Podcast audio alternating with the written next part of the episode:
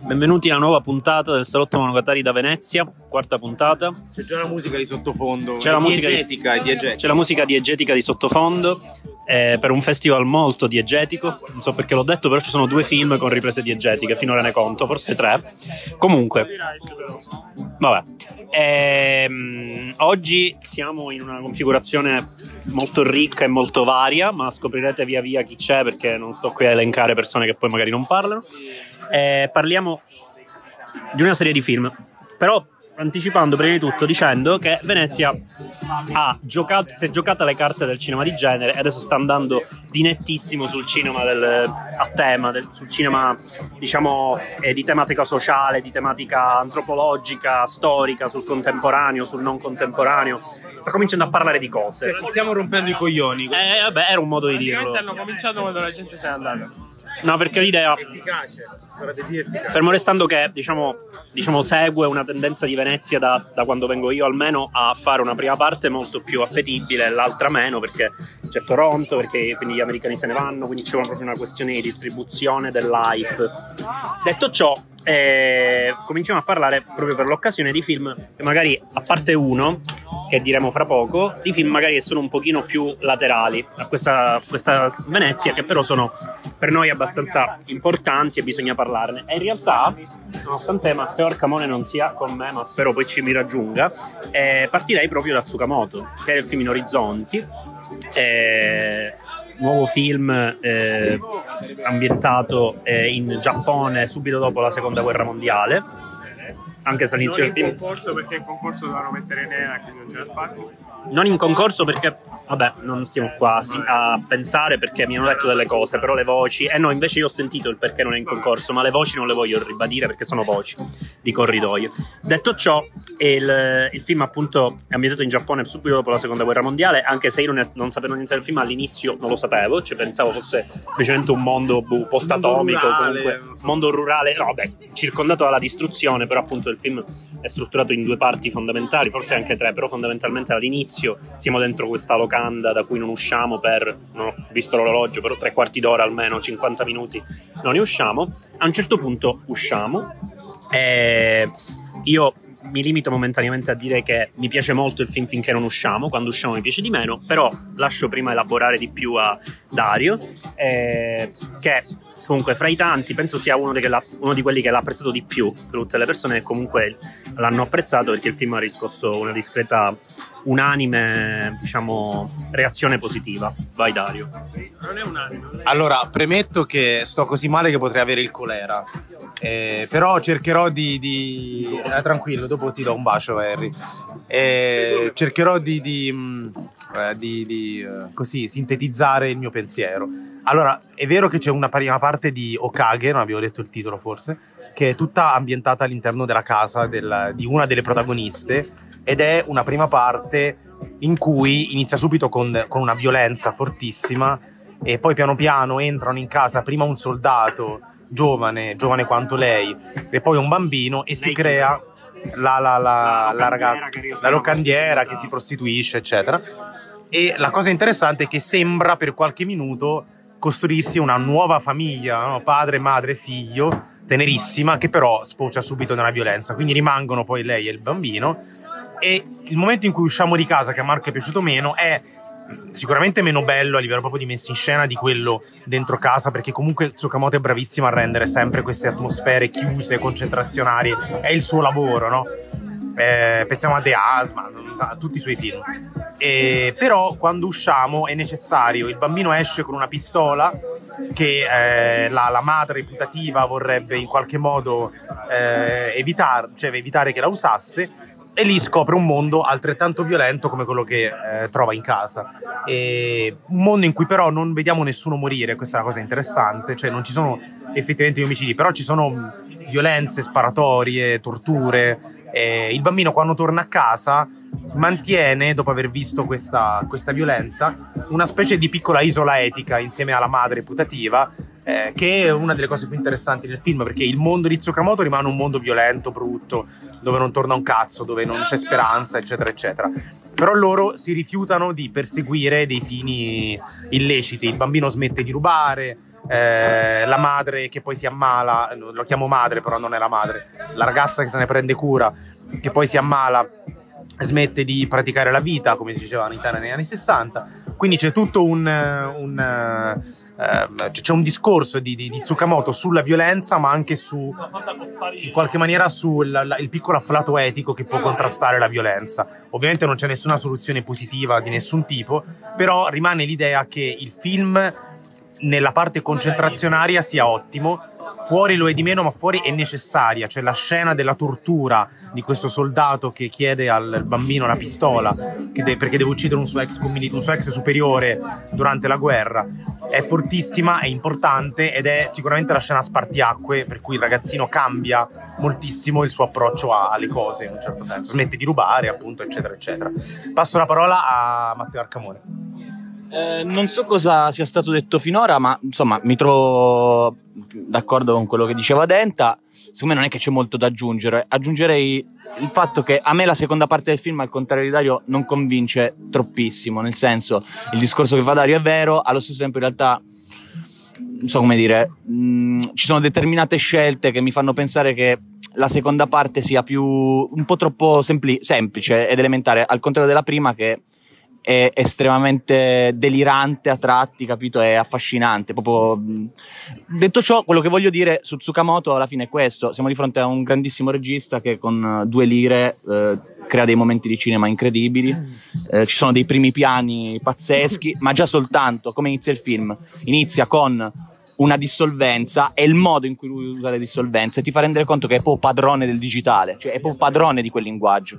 Eh, e non, direi che non, non, è il caso di aggiungere altro, il film può convincere più o meno, ma siamo di fronte come al solito a uno dei più grandi registi viventi. Quindi... Se posso aggiungere su una cosa che ha detto Dario, effettivamente l'ultimo film di Tsukamoto, Zan, ci aveva detto di come Tsukamoto funziona all'aperto.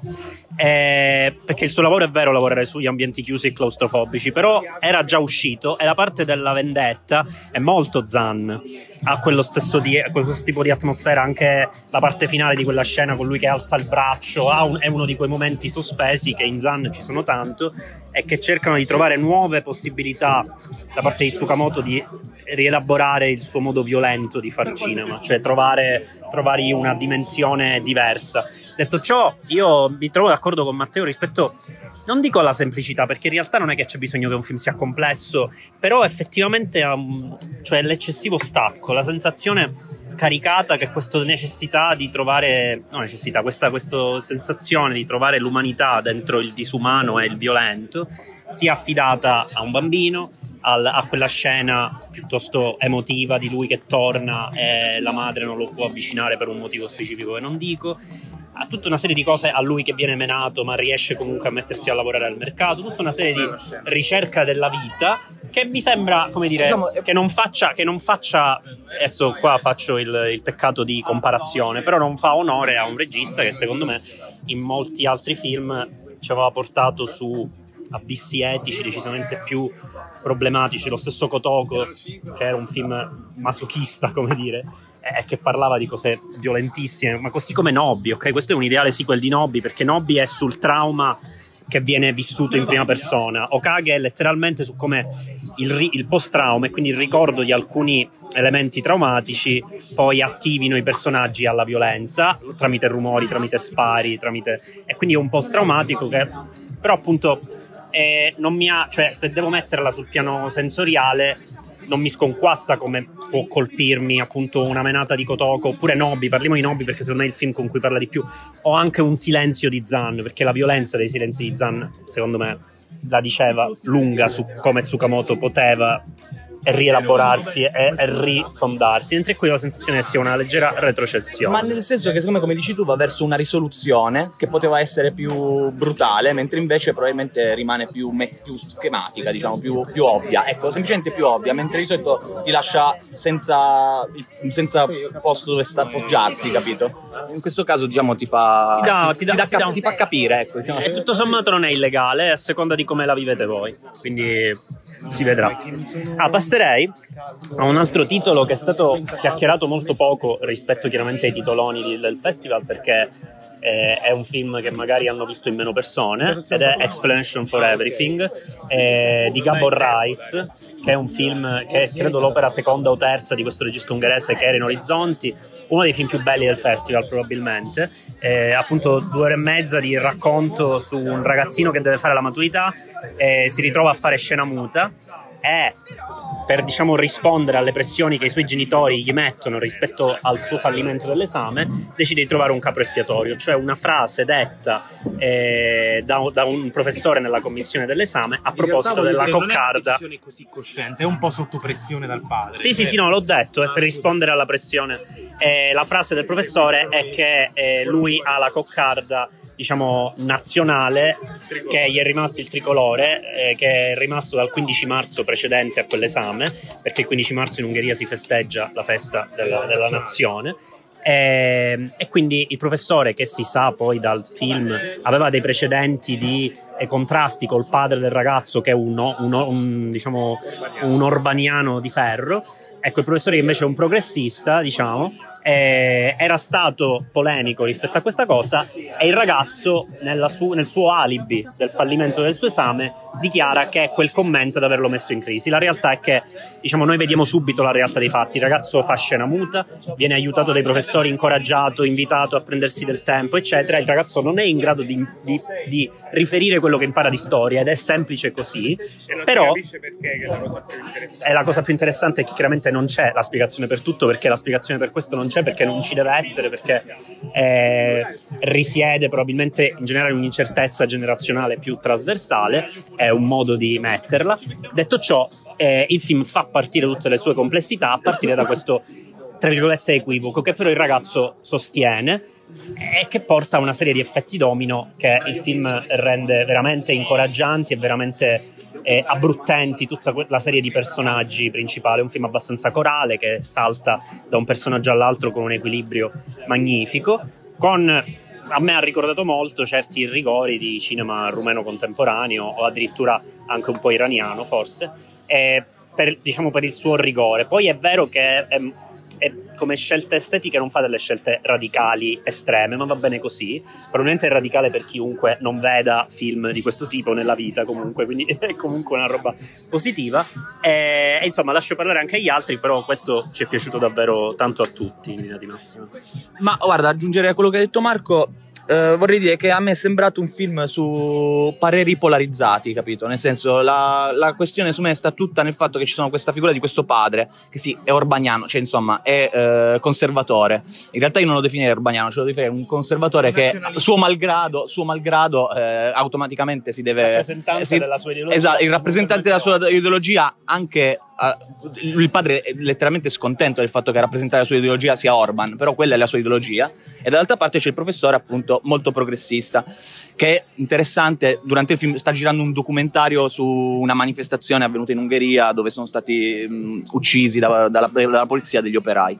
Il punto qual è, secondo me? Che eh, né il padre né il professore, nonostante abbiano un'idea iperpolarizzata delle cose e abbiano loro una spiegazione per tutto, in realtà poi nella vita non, insomma, eh, non sono riusciti minimamente a trasmettere questa cosa alle generazioni successive alle loro. Cioè, sia il, sia il professore che il padre si rifanno a discorsi di una storia che gli è passata praticamente e che loro non rappresentano più e vorrebbero che questi figli portassero avanti queste idee, ma non, non fanno nulla per trasmetterglielo. È solo una discussione costantemente polarizzata e fine a se stessa, fondamentalmente.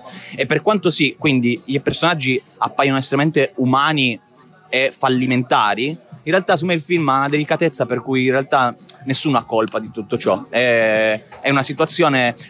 E questo è quello che mi sento dire del film. È un film molto bello, probabilmente uno dei più belli visti qui a Venezia. E passo la parola a Dario. Sì. No, su, su questo che ha detto Matteo mi, ver- mi viene in mente una cosa, il personaggio della, della studentessa di cui è innamorato il protagonista, che a sua volta lei è innamorata del professore e che quindi chiaramente è più influenzata verso le idee del professore, quando scopre che il ragazzo ha incolpato il docente per la mal riuscita dell'esame, non la butta molto sull'ideologico, la butta molto più sull'umano. Gli fa notare che il professore insomma, è un bravo docente, ha figli, moglie, lui rischia di farli perdere il lavoro. Cioè c'è una, c'è una dimensione terra-terra di questi ragazzi che è veramente un distacco. Anche una ragazza che è più impegnata rispetto a lui, che è davvero molto diversa dalla, eh, da quella degli adulti. Il professore stesso, che tutto sommato un personaggio positivo, eh, viene accusato dalla moglie di non prendersi cura a sufficienza dei, dei figli perché va dietro alle sue alle sue, alle sue ideologie. E la moglie del, la madre del ragazzo insomma accusa il marito in una scena e dice ma tu per te tutto è politica non si riesce mai a inquadrare un problema in altri termini il modo in cui è scandito il racconto e il fatto che si passa da un punto di vista all'altro con anche delle giunture con dei personaggi di raccordo che rendono quindi il film molto diffuso nel senso proprio etimologico della parola cioè che chimico, esatto, bravo, nel senso chimico della parola, cioè che eh, pervade tutto lo spazio disponibile, eh, dà l'idea proprio di, di, di un'Ungheria, io credo, profondamente scissa e dove non, non, fondamentalmente la, la vita civile, le cose di base, tipo l'esame di maturità, sono inquinate da questioni eh, che non dovrebbero centrare nulla. Ora, ovviamente, io ribadisco, è vero che il film è abbastanza chiaro nel dare un'idea vera di quello che è successo, però io Mm, ne abbiamo parlato anche fuori onda. Per me è significativo il fatto che nella scena famosa della coccarda venga inquadrato solo il ragazzo e non il docente. Cioè, io non posso escludere che il docente abbia avuto uno sguardo involontario che non, che non è sufficiente a farlo licenziare, ovviamente. Proprio perché al regista, evidentemente, questa cosa non interessa. Cioè, il punto è che non. Ehm, il, il punto è la realtà umana dei, dei personaggi e di quello che a lui interessa in qualche maniera lui in quel modo dà una giustificazione al ragazzo umana, perché il ragazzo tu ti senti in imbarazzo con quella camera fissa su di lui mentre fa l'esame, ha torto perché non sta dicendo niente, però ti senti distrutto per questa cosa, cioè spreghi che lui dica qualcosa. Quindi in quella maniera mh, non, non, non, non, solo non accusa il ragazzo, ma poi gli dà anche questa scena liberatoria alla fine che a molti non è piaciuta, però secondo me è, invece è molto ben inserita all'interno della, uh, del film in qualche modo. Bene. Vorrei solo che forse ce lo siamo dimenticati. Secondo me è interessante che, come dice Dario, un'Ungheria scissa, polarizzata. È interessante come lui inserisce il discorso sulla stampa.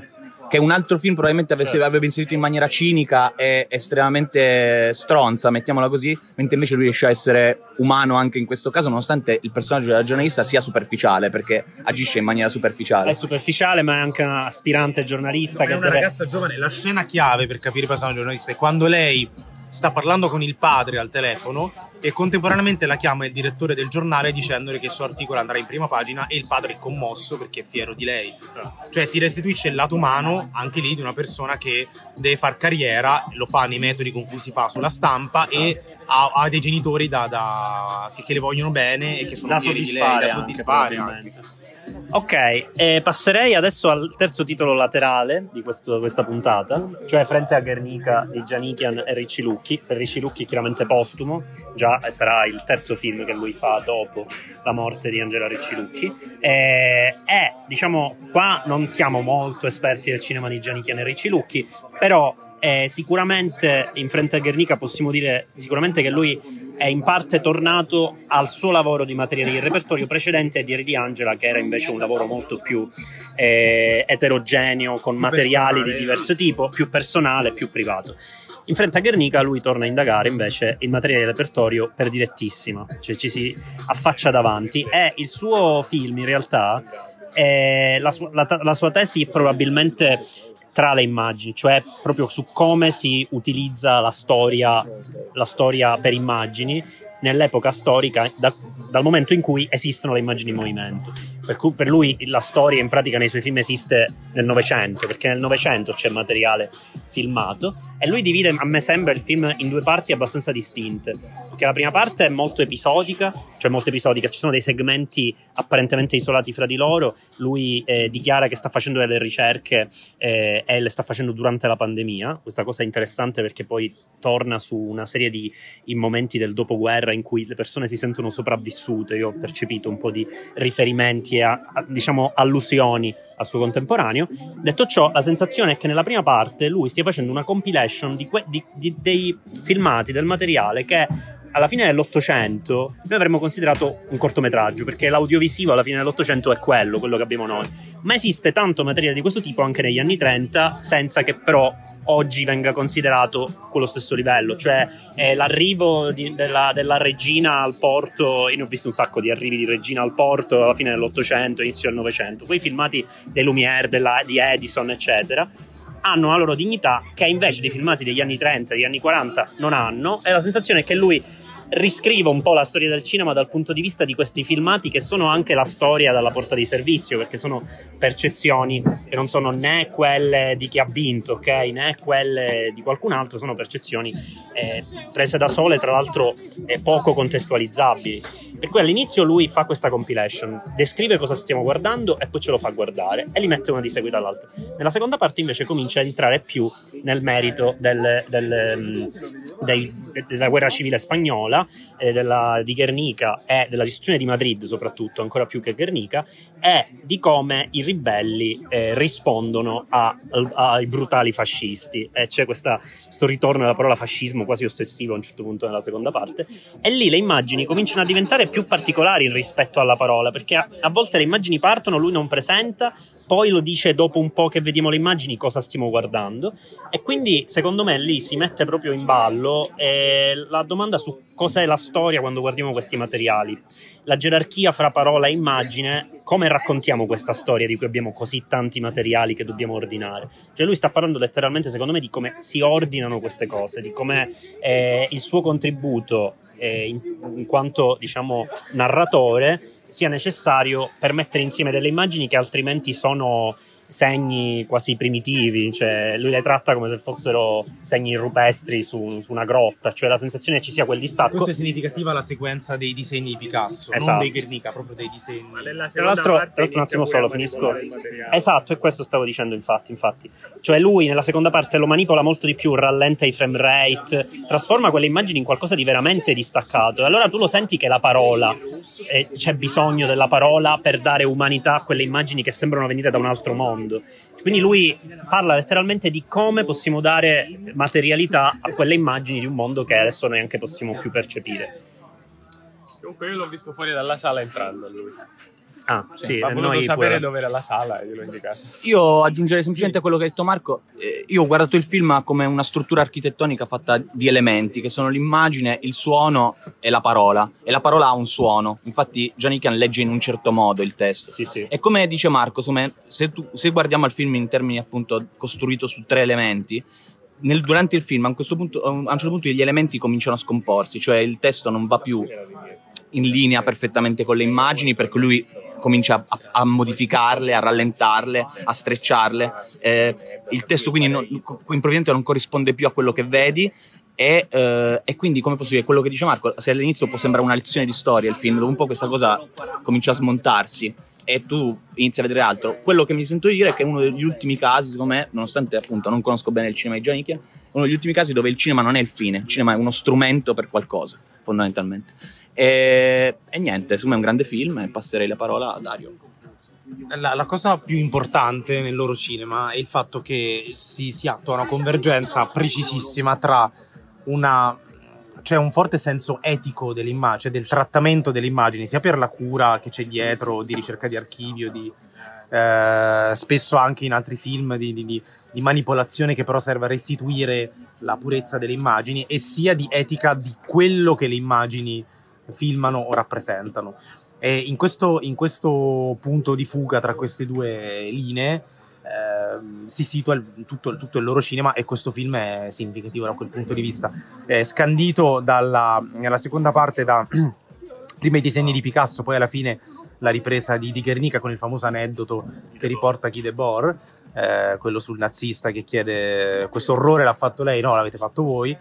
E, e in qualche modo il, mm, il modo in cui, diciamo, come dicevano gli altri, eh, sia l'eterogeneità della prima parte che la linearità, la- l'omogeneità della seconda, ne fanno un film che ha un, però un discorso coerente dietro, che è un discorso, ripeto, di immagini innanzitutto, cioè di come le immagini raccontano la storia. Ora, chiaramente c'è il mix pubblico-privato, perché ci sono filmini amatoriali che tra l'altro antichissimi e sono rarissimi per l'epoca. Ci sono invece immagini pubbliche, alcune cose che si possono trovare anche in giro, altre che sono, trovi solo nei loro film, eh, o in questo film in particolare.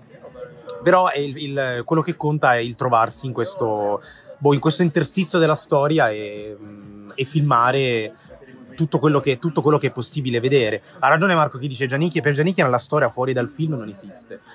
C'è un frammento in cui lui rallenta delle immagini e una voce femminile legge i diari di Nadesna, la moglie di Mandelstam, che accusa i scrittori russi di aver eh, isolato il marito, che poi è sparito nel 38, mi pare. E, mh, in quella scena sul regime russo ci sono molte meno immagini che su tutti gli altri regimi europei per ovvie ragioni e, e lì lui sente la necessità di sopperire alle immagini con il racconto ma mantenendo comunque una, una fluidità. Per cui la mia impressione iniziale è che mh, il film badasse solo alla storia dentro il cinema, si rompe secondo me in quella sequenza e succede quello che diceva Matteo, cioè c'è un interesse per il soggetto, per ciò che riprendo, per cui il cinema è solo un veicolo. E, e questo è, un, è, una, è, di una potenza incredibile. Voglio solo aggiungere che me Gianni questa cosa la mette in chiaro proprio fin dall'inizio dicendoti adesso vi leggo le immagini che state vedendo, cioè lui riscrive le immagini e te le legge. E ripeto, le legge in un determinato modo, cioè non è semplicemente legge, da un suono a quelle parole. Eh, lo fa in modo referenziale, senza sì. emotività, senza, eh, però in realtà le parole arrivano, arrivano molto nette, sì. diciamo.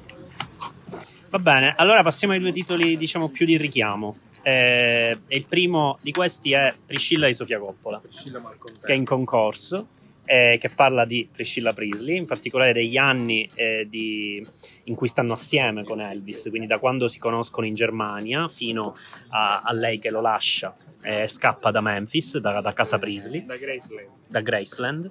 Il, eh, il, film è di Sofia Coppola, quindi quello che ci dobbiamo aspettare è un film di Sofia Coppola ed è quello che imputo al film, cioè che è un, film, un generatore automatico di film di Sofia Coppola. Nel senso che è un film su gli oggetti, su come tutto un mondo intero viene riflesso negli oggetti, nel trucco, nel, nelle parrucche, nel, nelle cose che si fanno ed è molto, è come se lei facesse una cesura totale di tutte le possibili sovraletture del caso e si fermasse molto su questi oggetti e da come certe cose di quel mondo si evincono in automatico da quegli oggetti. Inizia e quindi... una dichiarazione di intenti perché la, la, parte introduttiva è letteralmente Priscilla che si sta preparando, sì. si vede lo smalto. Sì, sì, con i titoli di testa uguali a Bling Ring, o esatto. molto simili, anche con una musica molto simile.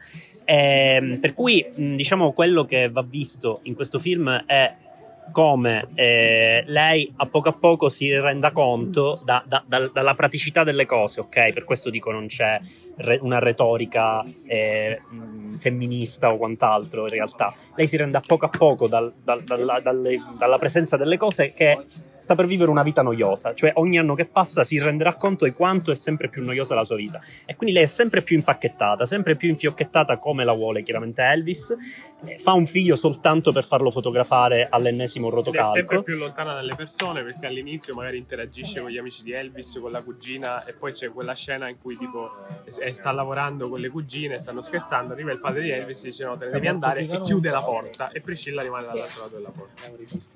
E, e infatti diciamo, tutto questo discorso sull'immagine esteriore è uno dei motivi di crisi iniziale della coppia perché Elvis viene fotografato ovunque, invece lei non deve fare ancora il come out, cioè non deve, rivela- non deve entrare in società. Sì, è strano perché... perché... sembra di guardare Maria Antoniette, cioè l'ingresso in società è farsi fotografare da un rotocalco. Sì, perché Elvis è un mondo che funziona di, così. di marketing deve avere delle finte o vere relazioni con le altre star con cui fa cinema. Esatto.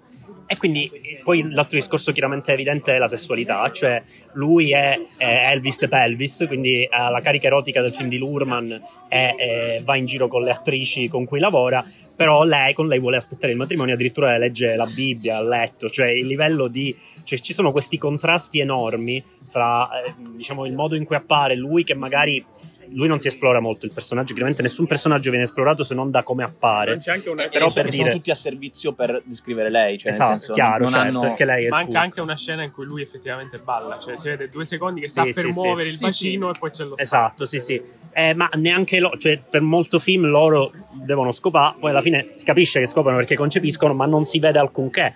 Il sesso corrisponde esattamente a loro che si fotografano a letto mezzi nudi, ma si fanno delle foto, cioè ricreano delle immagini della cosa cosa, non è che lo fanno davvero. Quindi è un film su una civiltà dell'immagine che a, a discapito del, diciamo, come dire, dell'umano, del, Sì, del cosa- carattere. L'unica so cosa che si può dire essere femminista in senso stretto è che il film si basa sul fatto che anche lei ha dei bisogni, invece lui è Certo. l'icona maschile, allora i bisogni di lui devono essere Sì, però è, è molto una derivazione del, del- del- Sì, del- discorso di del, prima, del- fatto che c'è quel mondo particolare e lei sempre più evidentemente ingabbiata in questa prigione kitsch di casa sua, tutte le sequenze di lei che cammina da sola, c'ha sto bambino, non so bene. Cioè, è molto è molto una conclusione questa, non è un punto di partenza, anzi lei all'inizio è super contenta di soddisfare lui Ma infatti, e non c'è niente di sbagliato dal punto di vista di lei, perché se posso inserirmi ragazzina, tutte queste cose che dicono Simo e Marco sono vere. Il punto è che secondo me poi nel film non sono realmente incisi, cioè tu non, non vedi, chiaro. non, le- non le vedi davvero, è come se, come dice Marco, lei lavora sulla superficie e quindi non, insomma, dire, il film non, non incide su questi, Ma su certo, questi aspetti. Infatti, se- così lo dico Sì, giusto a sì. titolo informativo, alla Coppola non sono stati dati i diritti delle canzoni di Elvis, ma paradossalmente il film di Lurman su Elvis è molto più ambiguo e critico, capito? Mentre quello della Coppola scorre in modo abbastanza super- sul- in superficie su queste cose, non, ha- non mette in crisi quasi nulla, non so come dire. Ah, perché è la sfida del cinema discreto, cioè questo cinema Sì, poi- che, non, che non- che non deve graffiare in realtà, cioè appunto parla della superficie, quindi è, lei stessa per sua, per sua precisione, per, sua, boh, per suo Volontà, rigore, per sua volontà. Non- di non voler avere delle, delle- delle tesi ben concluse e definite, senza secondo me per questo apparire superficiale. È sulla superficie, non è, È sulla superficiale. superficie, ma non Però, è superficie. però ecco, è chiaro che è un film noioso su quanto si annoia lei, per cui per carità. Infatti, cioè, nel senso- infatti io a Marco dicevo, per collegarmi al discorso di Arcamone, che sostanzialmente il tono del film è piatto, pure nelle scene in cui Elvis abusa di lei sono degli abusi molto piccoli, anche perché lei a un certo punto dice di no ed Elvis si ferma. e Simo- cosa- Simone saprebbe fare di meglio. Simone saprebbe abusare meglio e in maniera più efficace su Priscilla No, nel senso, allora, è una costruzione drammatica. no, no, ma, ma- ma per carità, però la costruzione drammatica non ci vuole essere, è quello il, il- il dubbio che il tarlo, diciamo. Vabbè, quindi ci ha lasciato, diciamo, in realtà non so se vuole dire due parole Marco Baratta, a cui è piaciuto molto di più che a Mi è noi. piaciuto molto. Eh, che c'è? L'ultima cosa, eh, si trova tipo uno più assomigliante a Elvis andando a Las Vegas, tipo nei casino, perché è Lordi, boh, vabbè. Toccata su Giacomo Elordi. Sì, a me è molto piaciuto. Mi è piaciuto molto. C'è un Davide Colli che mi fa dei versi strani. Però, ehm, no, è un film secondo me molto struggente su una vita fa- senza eventi praticamente. È un'ora e quaranta praticamente di lei chiusa in questa sorta di prigione, tempio, casa di, casa di Elvis. Ripresa secondo me con un certo tipo di sguardo molto, sì è vero, deli- superficiale, ma per me mo- anche molto delicato e mi è piaciuto un sacco il finale, non so se lo posso dire. Ma o- in realtà è un film sulla storia, quindi, cioè nel senso Cioè, che è- è- diciamo detto. che quando la storia inizia, il film finisce. Questa cosa a me mi ha Esatto. fatto, diciamo, mi Certo. ha colpito molto. L'unica nota a margine, il trucco su di lei, io mi auguro vinca l'Oscar, nel senso secondo me lei per come cresce nel film, cioè il film potrebbe anche essere quasi solo questo, cioè come lei, vedere lei crescere, perché c'è un lavoro di trucco secondo me abbacinante, cioè veramente come si trasforma lei alla fine mi ha impressionato. E detto ciò, l'ultimo film di questa puntata, Hitman di Richard Linklater, commedia super brillante e super divertente che potrebbe anche con, con- ha un buon potenziale per andare bene praticamente ovunque, perché ha l'aspetto molto eh, illusorio della commedia conformista, con le voci fuori campo, con- e in realtà è, è un film che alla fine non spiegheremo perché, ma è totalmente immorale, è totalmente anticonformista. E personaggi che sono veramente estremi, però vengono presentati come personaggi normali, e che riescono pure a farla franca a fronte di una serie di cose.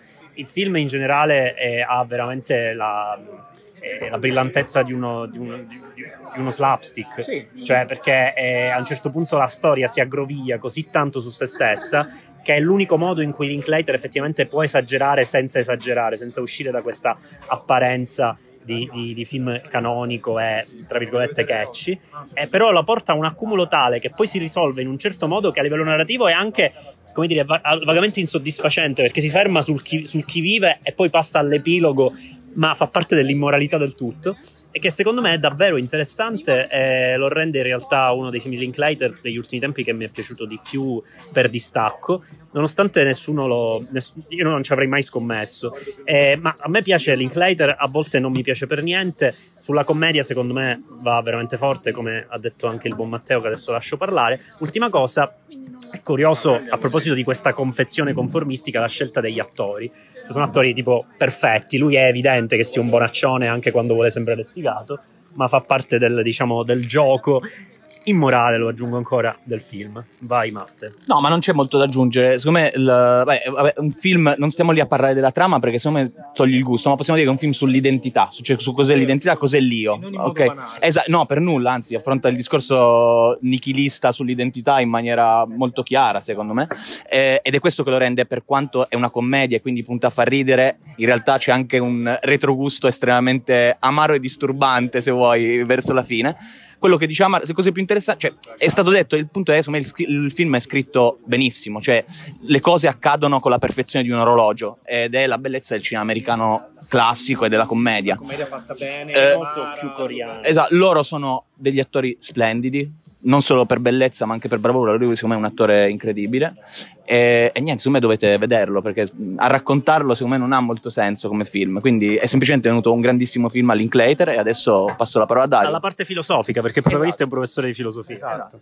No, vabbè, non c'è molto da dire perché. per- però, insomma, la cosa interessante è che il discorso sull'identità è una. mm, è come, come dire. Lui raggiunge la piena consapevolezza della sua identità alla fine mentendo tra le tante cose, cioè nascondendosi, mascherandosi, No, eccetera, eccetera. È un film che, Esatto. dove si scopre che non si ha un'identità, ma è in- Esatto. può essere in continuo mutamento, in meglio e in peggio. E la cosa interessante è che quando lui viene smascherato ti aspetti delle soluzioni narrative classiche, il litigio, la cosa. eh. Invece viene smorzato quasi subito perché non è minimamente, minimamente interessante la cosa. No, niente, volevo soltanto dire che è una, è una costante di Linklater questo discorso sull'identità, sul, diven- sul diventare quello che si vuole essere. C'è una cosa che, che c'è molto in Boyhood, che c'è molto anche Vero. nei film più teen, anche diciamo della scuola. Cioè, secondo me è, perfettamente in linea con la sua poetica. E, Sì, sì, sì, è sicuramente uno dei suoi temi principali. Anche, anche per dire anche Apollo, Apollo 10 e mezzo, cioè è una cosa che, che- che è molto presente. Bene, io direi possiamo chiudere. Chiudiamo, vi aspettiamo un altro giorno, non so quando. Sì, Eh, io vado al- a morire, immagino, quindi ciao Sì. a tutti. Ciao salottieri.